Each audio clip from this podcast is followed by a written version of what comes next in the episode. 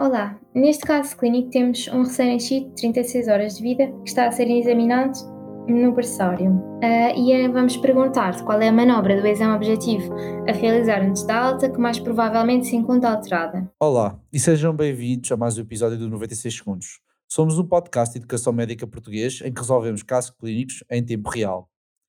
Hoje temos um caso clínico escrito pela Madalena Correia e pelo João Nunes Soares e que vai ser respondido por mim, David Mareles. Olá Madalena, queres passar a ler o caso clínico, se faz favor? Claro que sim. Então, temos um recém-nascido com 36 horas de vida, do sexo feminino, que está a ser examinado no berçário. Nasceu de uma gravidez de 36 semanas e um dia, não vigiada.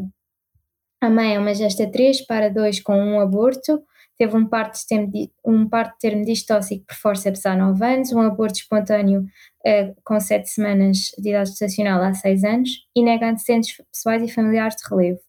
O parto foi de termo, eutóxico, sem intercorrências de relevo. O bebê nasceu com um índice de Apgar de 9-10-10, com um peso de 1,9 kg, no percentil de 3-10. Na observação na sala de partos não se identificaram malformações e destacava-se apenas um racho purpúrico punctiforme nos membros. O bebê não teve necessidade de reanimação. Eliminou mecônio e urina nas primeiras 8 horas de vida, está em aleitamento materno exclusivo desde o nascimento e tem um bom reflexo de sucção e deglutição. Já recebeu a primeira dose da vacina da hepatite B. A enfermeira vem dizer que o recém-nascido chumbou no rastreio auditivo. Ao exame objetivo, que é realizado às 36 horas de vida, tem um peso de 1,780 kg, portanto perdeu 120 gramas, 6% relativamente ao peso ao nascer. E continua no percentil 3-10, tem um comprimento de 44 cm, portanto percentil 10-50, e um perímetro cefálico de 33, percentil 10-50 também. O recém-nascido está corado, hidratado, tem estas lesões punctiformes e papulares, eritematosas e purpúricas nos membros e tronco, as clavículas não têm crepitações, a auscultação cardíaca, o S1 e S2 estão presentes e normofonéticos, mas tem um sopro contínuo de 3 em 6, mais audível no bordo esquerdo do externo. A auscultação pulmonar não tem alterações, o abdômen está mole, sem massas organomegálias, os genitais são femininos sem alterações, a coluna está alinhada e não tem uma fosseta sagrada, os membros não têm deformações e o BiliCheck é de 5 mg por decilitro. As glicémias foram normais nas medições. Na avaliação analítica que se fez às 12 horas de vida tinha uma hemoglobina de 14, uns leucócitos de 15.000, plaquetas de 200.000 e a PCR era inferior a 0,1 mg por decilitro. E a pergunta é qual é a manobra do exame objetivo a realizar antes da alta que provavelmente se encontra alterada. Damos-vos agora algum tempo para pensar, tentem fazer um estudo ativo e pensar qual destas manobras é que podia estar alterada com base no diagnóstico do recém-nascido.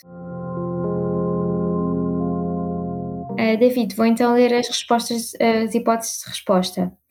A hipótese A é a fundoscopia, a B é o reflexo do olho vermelho, a C a cor da urina, a D é a palpação da fontanela e a E a pesquisa de adenopatias.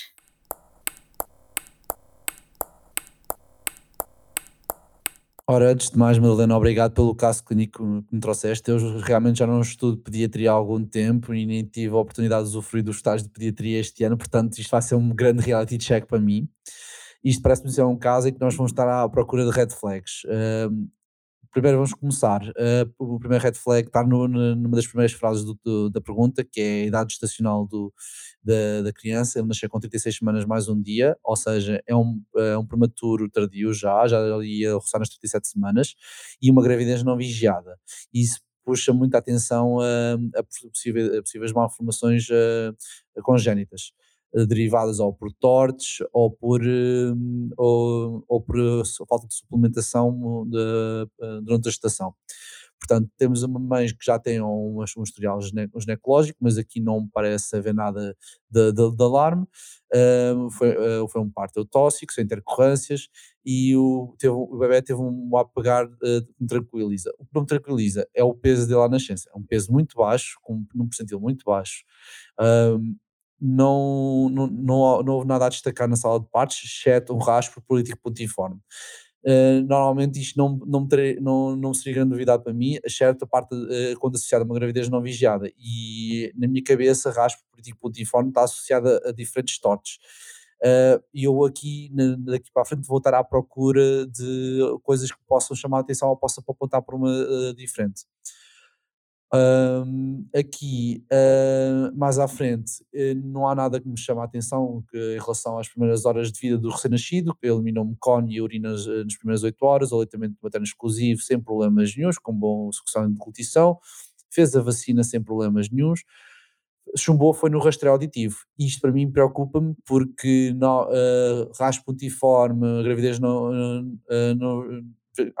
gestação não vigiada e chumbo no rastreio auditivo aponta pelo menos para uma, mas eu vou procurar mais dados antes de me comprometer.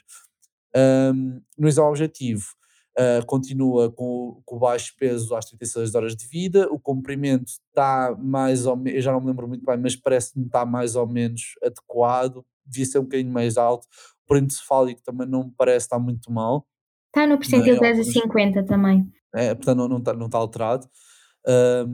O recém-nascido, depois, para além do que já tinha falado, há só mesmo o sopro contínuo, ou seja, temos uma alteração cardíaca provável, o sopro contínuo grau 3-6 em 6 audível no bordo esquerdo, que me sugere que uma possível malformação ou uma malformação, por exemplo, auricular, em que ou então um ducto arterioso patente, que é o mais provável. Nas análises não me parece que haja nada a destacar também. O BiliCheck, não me lembro bem dos valores, mas não me parece estar muito alterado para esta fase da vida. Por isso, se eu tivesse que comprometer-me numa das TORCH, que é o que me parece estar a afetar esta B, eu diria numa rubéola congénita. E se tivesse de dizer que o que eu ia achar alterado nas hipóteses que a Madalena me apresentou, seria provavelmente o reflexo do olho vermelho, dadas as alterações que podem haver na retina.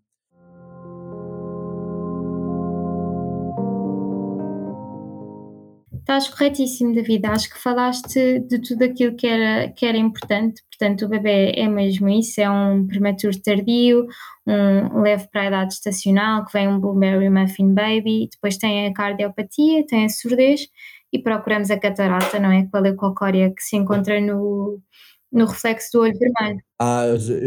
Eu disse alterações da retina, veio de parvo. Não, se há alterações da desculpa, sim, catarata. Sim, continua, desculpa, Helena. Não faz mal, já tinhas dito que era a rubéola.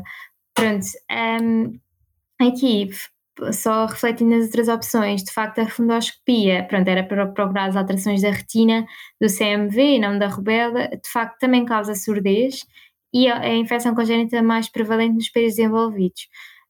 Mas além disso, existe uma microcefalia, podem existir convulsões, calcificações cerebrais e habitualmente não existe uma cardiopatia.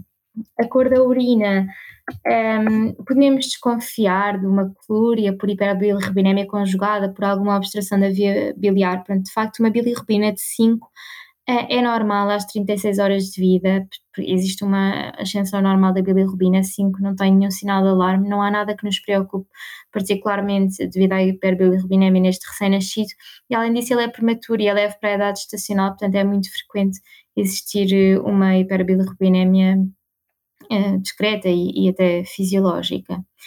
A palpação da fontanela deve ser feita.